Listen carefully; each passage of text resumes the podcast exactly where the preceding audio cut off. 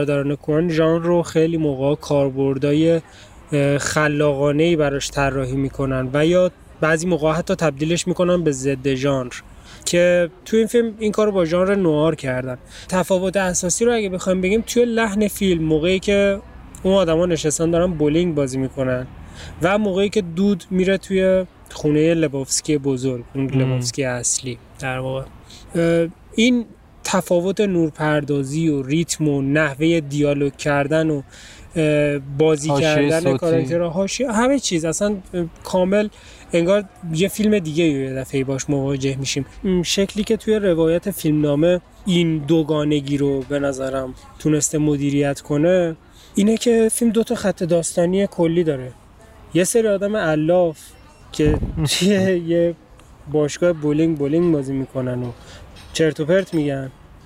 و یه پرونده جنایی خیلی عجیب غریبه با کلی آدم و نمی‌دونم قهرمان و ضد قهرمان و گروه و آره افراد زینفعی که آره. کدوم منافع خودشونو دارن و آره رفت و آمد فیلم بین این دوتا تقریبا مساویه و این خیلی مزهکه یه جورایی که مثلا موقعی که بعد از اون سکانس خیلی هیجان انگیز پل که کیف و انداختن و قراره مثلا یه نقطه بحرانی و یه نقطه اوج باشه که حالا چه اتفاقی میفته حالا مثلا اون اون زنه رو کشتن نکشتن پول رو گرفتن چیکار کردن؟ آخرش میگه الان دیگه بریم بولینگ آره بریم یه بولینگی بازی کنیم. اینجوری. نشون میده که کارگردان خداگاه داره رفت آمد می‌کنه بین این دوتا فضا و نمی‌خواد غرق بشه توی اون داستان جناییش. و نمیخوادم غرق بشه تو این طرف توی داستان زندگی روزمره یه سری آدم علاف و یه حس جالبی میده به مخاطب به نظر من. اینکه هم لذت های اون بخش ژانری سینما رو داره میچشه. و هم یه سری شباهت های خیلی زیادی بین سبک زندگی کاراکتر و خودش می‌تونه پیدا کنه. برخلاف مثلا یه قهرمان کلاسیک نوار یا آره. هر فیلم دیگه ای یا آدمی مثل خودمون که داره این کار رو انجام دقیقا کلیشه هاشو داره دیگه. یعنی هم درگیر ماجرای جنایی میشه هم یه فنفتالی میاد ولی نه اون مرد خوشتیپه مثلا تنها کارگاه خصوصی که شغلش تو خطره یا خبرنگاری که از شغلش خسته شده یا نویسنده داستانهای جنایی اینا معمولا شخصیت های اصلی قصه ها و فیلم های نوارن که درگیر یه همچین بازیهایی میشن. کاراکتر تمام این مراحل رو طی می‌کنه اما خودش همونطور که گفتی همچین آدمی نیست. این یه وجهی داره که حالا اگه این فیلم رو در کنار فیلم های دیگه کوهنا ببینیم یه قصه کاملا کوهنیه یعنی بر این مبنا که یه وجه اخلاقی و در این حال هجوامیز داره. طمع کاراکتر اصلی میشه رانه ورودش به یه قصه عجیب و غریب. شبیه فارگو که شخصی به خاطر پول یه داستان گروگانگیری را میندازه. شبیه برنفت ریدینگ که بازم به خاطر پول و عمل زیبایی درگیری داستان جاسوسی می‌کنه خودش و یکی از کاراکترها. اینجا هم باز حالا طمع نه شخصیت اصلی ولی طمع اون گروه شخصیت اصلی. اونا رو وارد یه قصه جنایی می‌کنه که خیلی خطرناکه و بابتش هزینه میدن. این وجهش کاملا معادل پیرنگای کوهنیه و وجه دیگهش وجه هجوامیزی که توی حالا استفاده از کلیشه های ژانر و ترکیب این دوتا فضا همونطور که گفتی به وجود میاد وجه هجوامیزی هم که توی غافلگیری های قصه هست یکی دیگه از ویژگی های فیلم های کوهنه که مثلا همون شبی که این بعد از طی کردن یه روز مزخرف تو تاکسی با یکی دعواش میشه. یه هم چیزی تو فیلم جنایی جایی نداره ولی تو فیلم کوهنی کاملا جا داره حداقل سر یه موضوعی به این مسخره آره گروه ایگل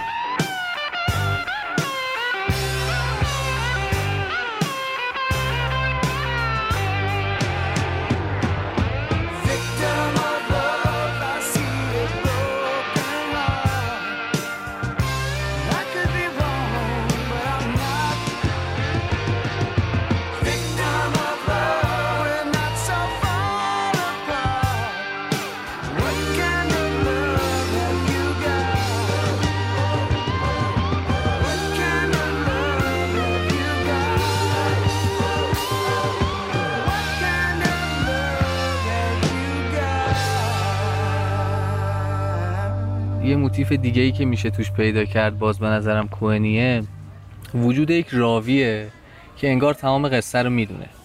مثلا این شخصیت کابویی که تو این فیلم هست نریشن داره و بعد دو سه بارم میاد رو به دوربین با بیننده صحبت می‌کنه. معادل اون پیشگوی خدامانندیه که توی فیلم ای برادر کجایی روی اون سیاپوستی که روی اون ریلای قطار داره حرکت می‌کنه انگار همه قصه رو و همه سرنوشت شخصیت های اصلی رو می‌دونه. نکته جالبی که راجبش هست اینه که این وقتی که صحبت می‌کنه در عمل هیچ نمیگه.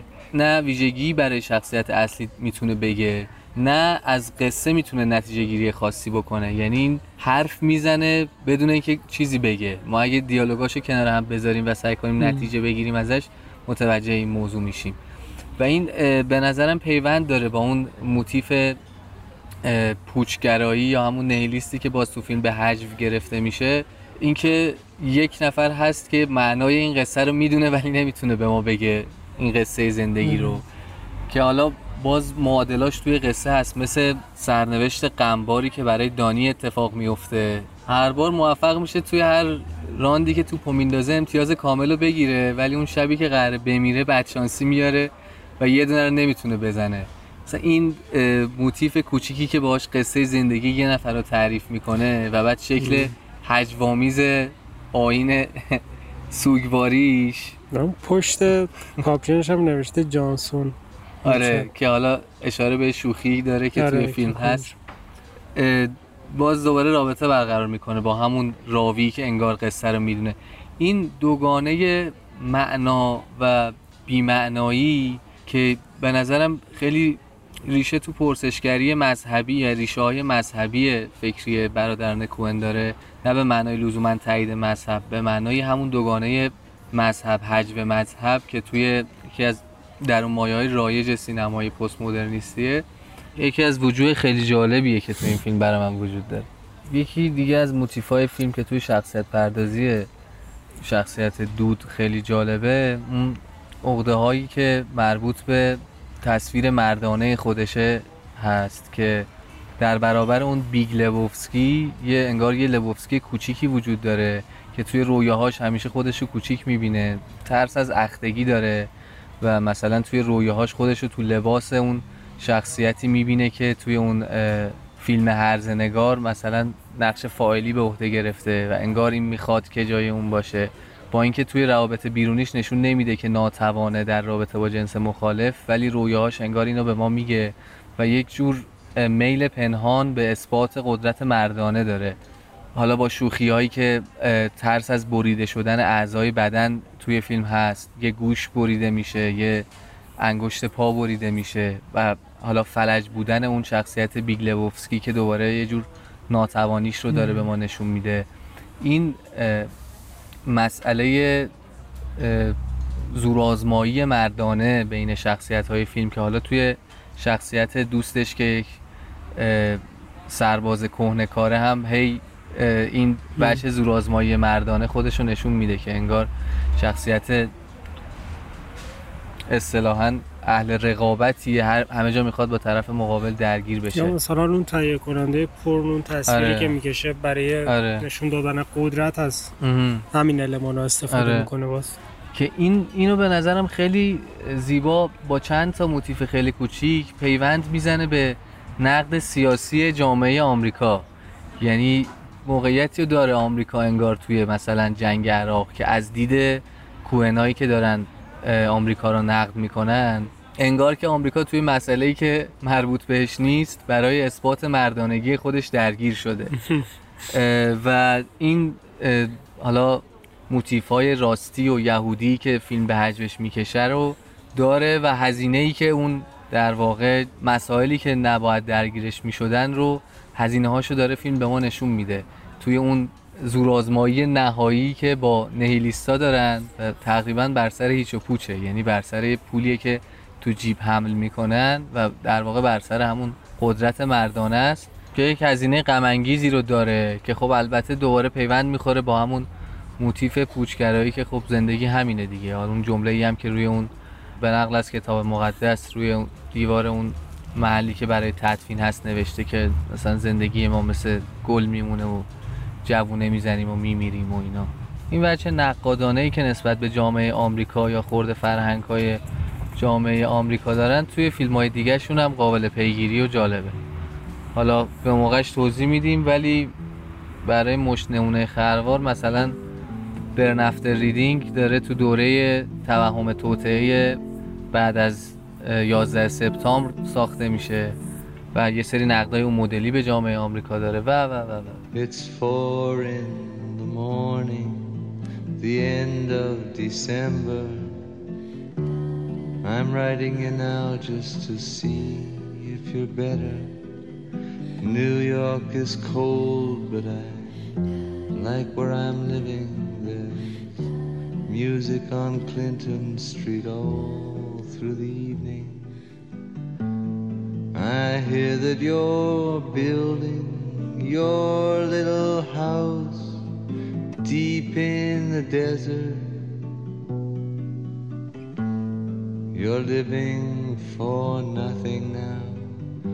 I hope you're keeping some kind of record. یکی از این تمای مشترک تمام فیلم های برادران کومن تقریبا همین چیزیه که گفتی مسئله دوگانگی دقدقه های اخلاقی و از طرف دیگه هرس و حالا کلا پول.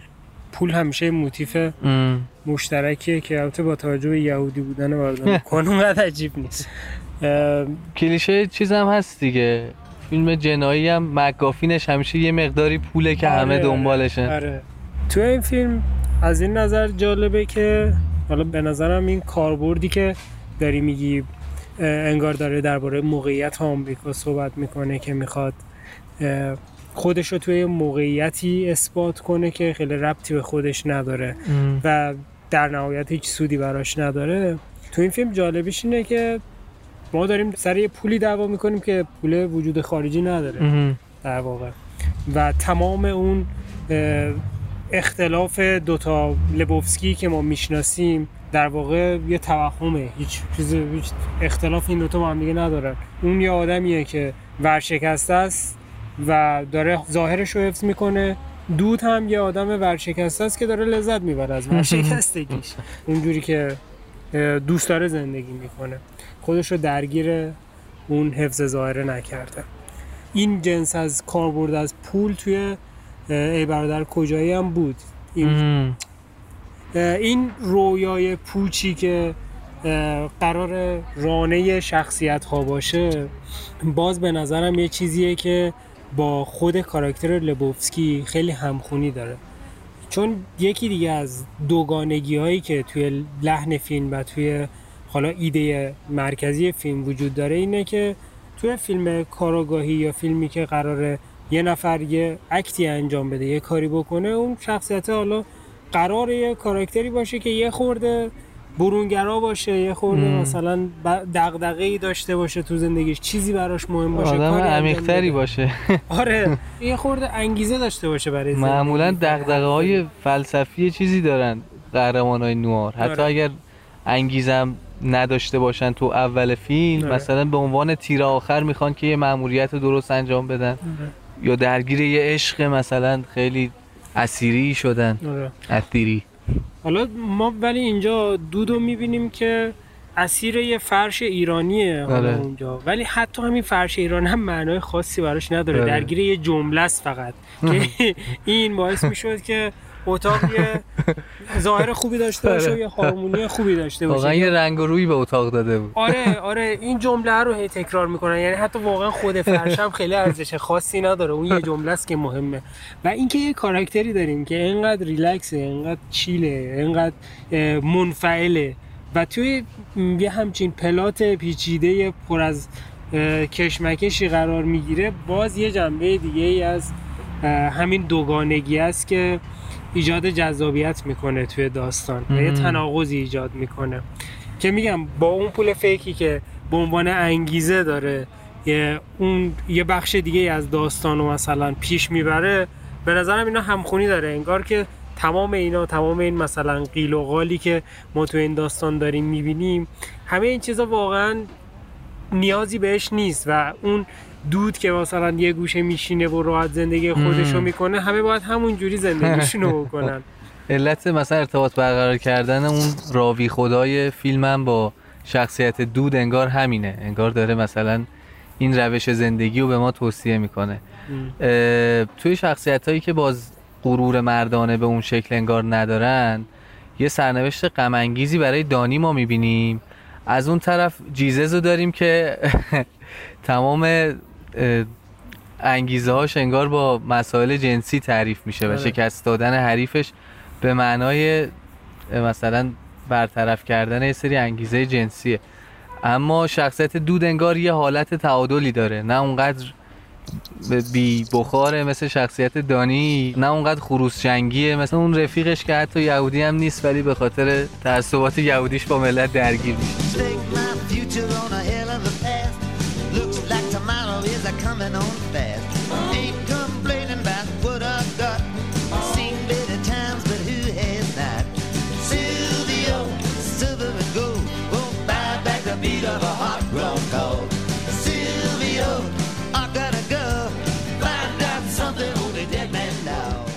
دیالوگی که انگار کاراکتر دود درگیرشه. سرفصل دیگه رو باز می‌کنه برا من. اونم دیالوگ نویسی شاهکار فیلمه.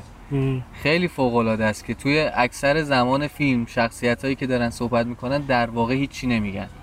بخشای فوق العادهش به نظرم دیالوگای سه نفره که این ستا دوست دارن. که هی دانیه یه سوالی رو مطرح می‌کنه یا جوابشو نمیدن اکثر اوقات یا دارن جواب اونو میدن با همدیگه صحبت نمی‌کنن. در واقع هیچ اطلاعاتی رد و بدل نمی‌کنن. تمام اطلاعاتی که توی اون گفتگو رد و بدل میشه رو بیننده از قبل می‌دونه. ولی ریتم دیالوگ درسته اجراش درسته و دیدنش لذت بخشه. برای چند بار هم دیدنش لذت بخشه. این به نظرم خیلی شاهکاره. حالا جدای از همون جمع سه نفره و اون راوی خدایی که فیلم داره که بازم اون هیچی نمیگه شخصیت های دیگه فیلم هم وقتی که صحبت می‌کنن یا دارن از کلیشه های ژانر پیروی می‌کنن یا دارن یه تیپ رو مثلا توی چند دقیقه به ما معرفی می‌کنن.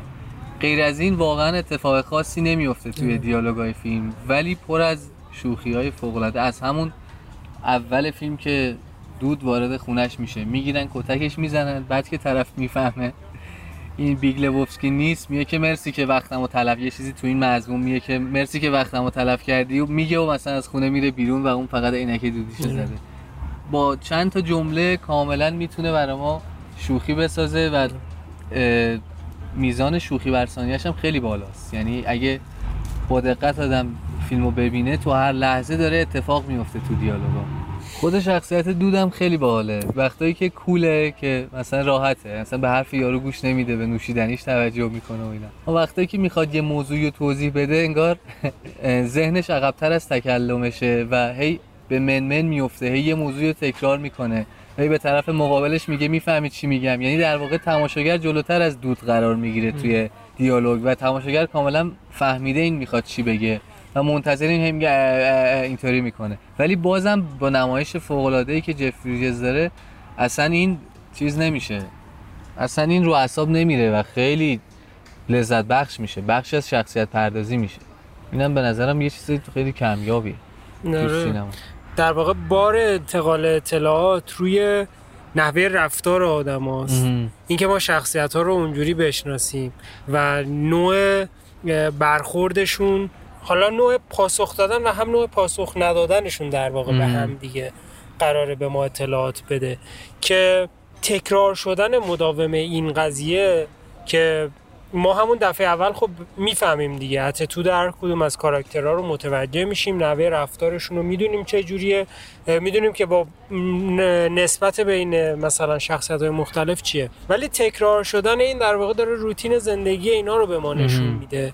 که از طرف دیگه در ادامه این سیکل اتفاقای تکراری که ما داریم می‌بینیم و در این حال اون خط داستان هیجانی اتفاق تاثیرگذار پایان فیلم برخلاف انتظار ما توی اون خط داستانی هیجانی نیست و توی. خط داستان روزمره که ما داریم می‌بینیم از برخورد این دوتا خط داستانی به هم دیگه اتفاقی میفته که این روزمرگی رو از بین می‌بره و این تبدیل میشه به یه اتفاق غم از بین رفتن این روزمرگی. اینکه یکی از شخصیت هایی که پایه این روزمرگی بوده بر اثر اون هیجانات کاذبی که در زندگی اینا ایجاد شده از دستش میدن بر نمیتابه خودش کسی آره. هم بهش کاری نداره آره بین این شخصیت ها از همشون هم دوست داشتنی تره با توجه آره. مظلوم بودنش دیگه اگرچه که اون غم انگیزی رو دوباره با حجم میشورتش و دوباره کاراکتر اصلی برمیگرده به همون روتین آخرش انگار دارن تو اون لیگ شرکت می‌کنن. آره.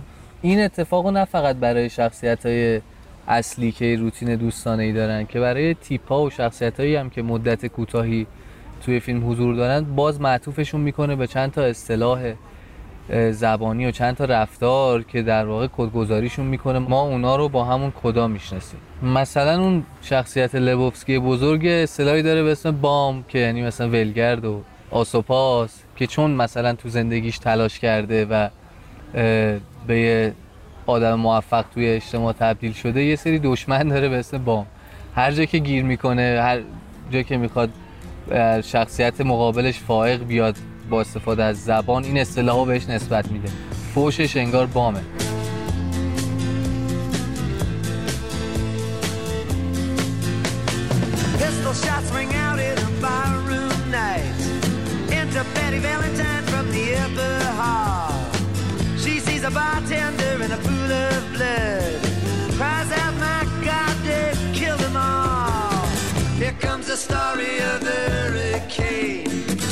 The man the authorities came to blame for something that he never done. Put in a prison cell, but one time he could have been the champion of the world. ببین از نظر کارگردانی یه نکته خیلی مهمی که راجع به کوهنا وجود داره اینه که اینا سینمای جریان اصلی آمریکا رو خیلی خوب می‌شناسن و مثلا برای بنا کردن اون جهان خاصی که دارن چون خودشون هم فیلم نامه نویسن خیلی توی کارگردانی قرار نیست کار عجیب غریبی بکنن در ظاهر.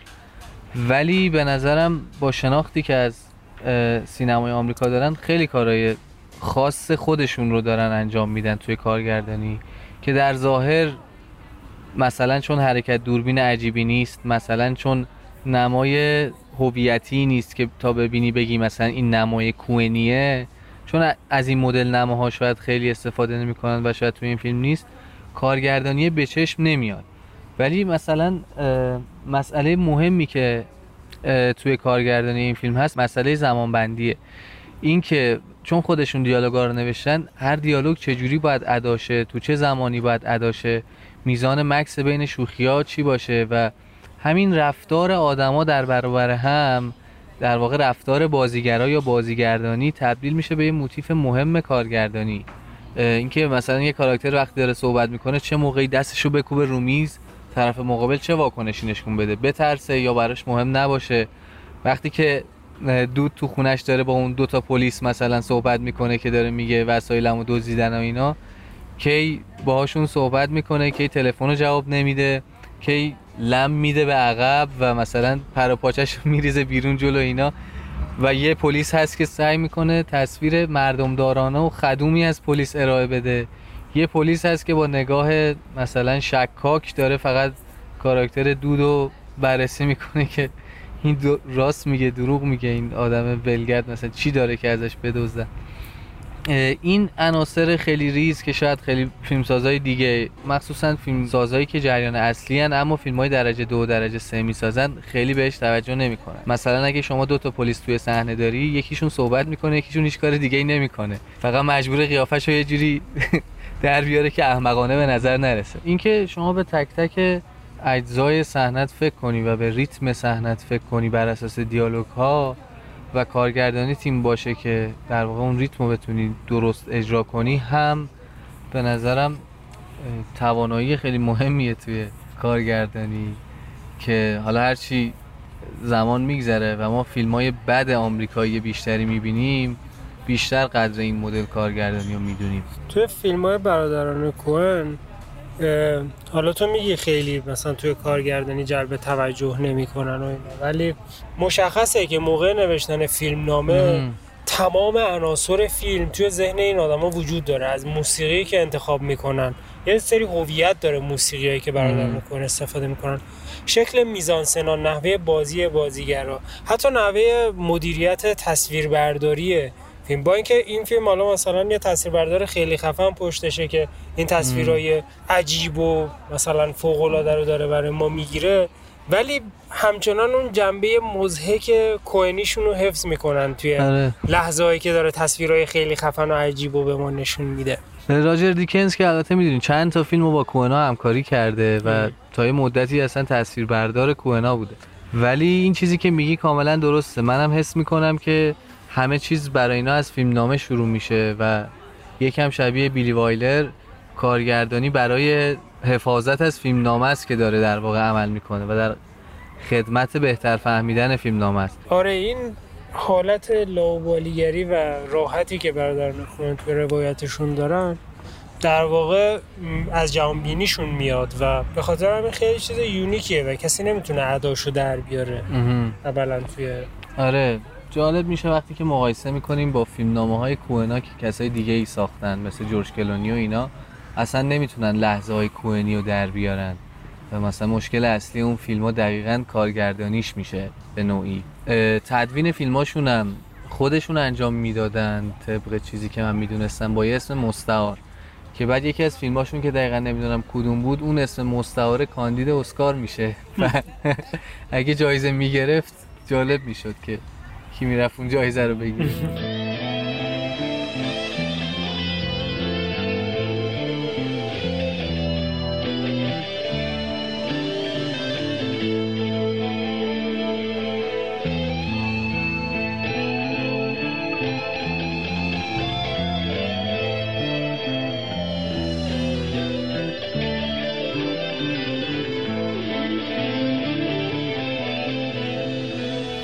علاوه بر فیلم های موسوم به فیلم نوار که توی کلیش های ژانری ازشون استفاده می‌کنه مثل همون چیزایی که توضیح دادیم راجع به شخصیت اصلی با یکی دیگه از گونه های فرعی ژانر جنایی مثل ژانر گروگانگیری هم داره کار می‌کنه.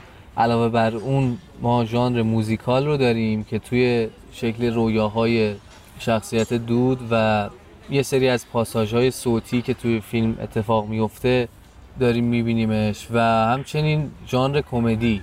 یکی دیگه از علایق برادران کوهن اون کمدی بزن بکوبه که توی یه سری سکانس های خاص اکشن همیشه توی فیلماشون بازسازی می‌کنن.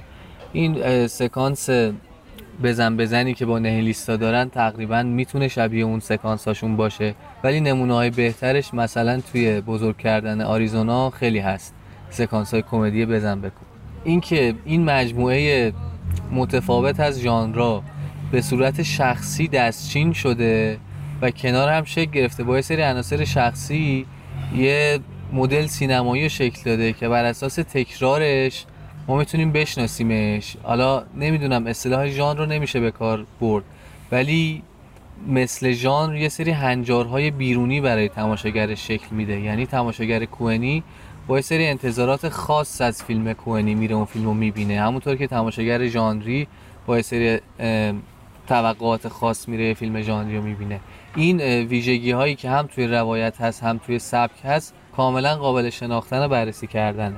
چند تا شما توی روایت و قصه گفتیم این که مثلا طرح توته یا پلات به شکل سرطانی یهو رشد می‌کنه از یه طمع کوچیک شروع میشه مجموعه اتفاقات عجیب غریب میفته و در نهایت یه پایان بندی داره که ظاهرا اخلاقی و در این حال هجوامیزه هم اشاره به پوچ بودن زندگی داره هم اون چیزی که ما توقعشو داریم و رقم نمی‌زنه Mama, take this badge off of me.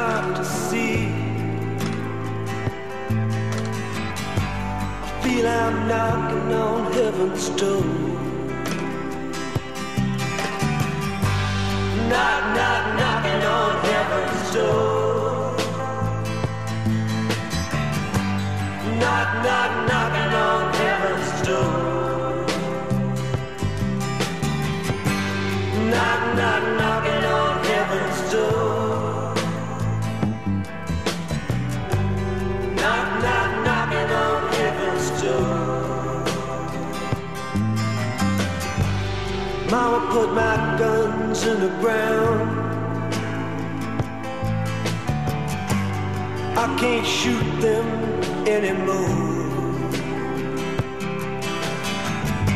That long black cloud is coming down.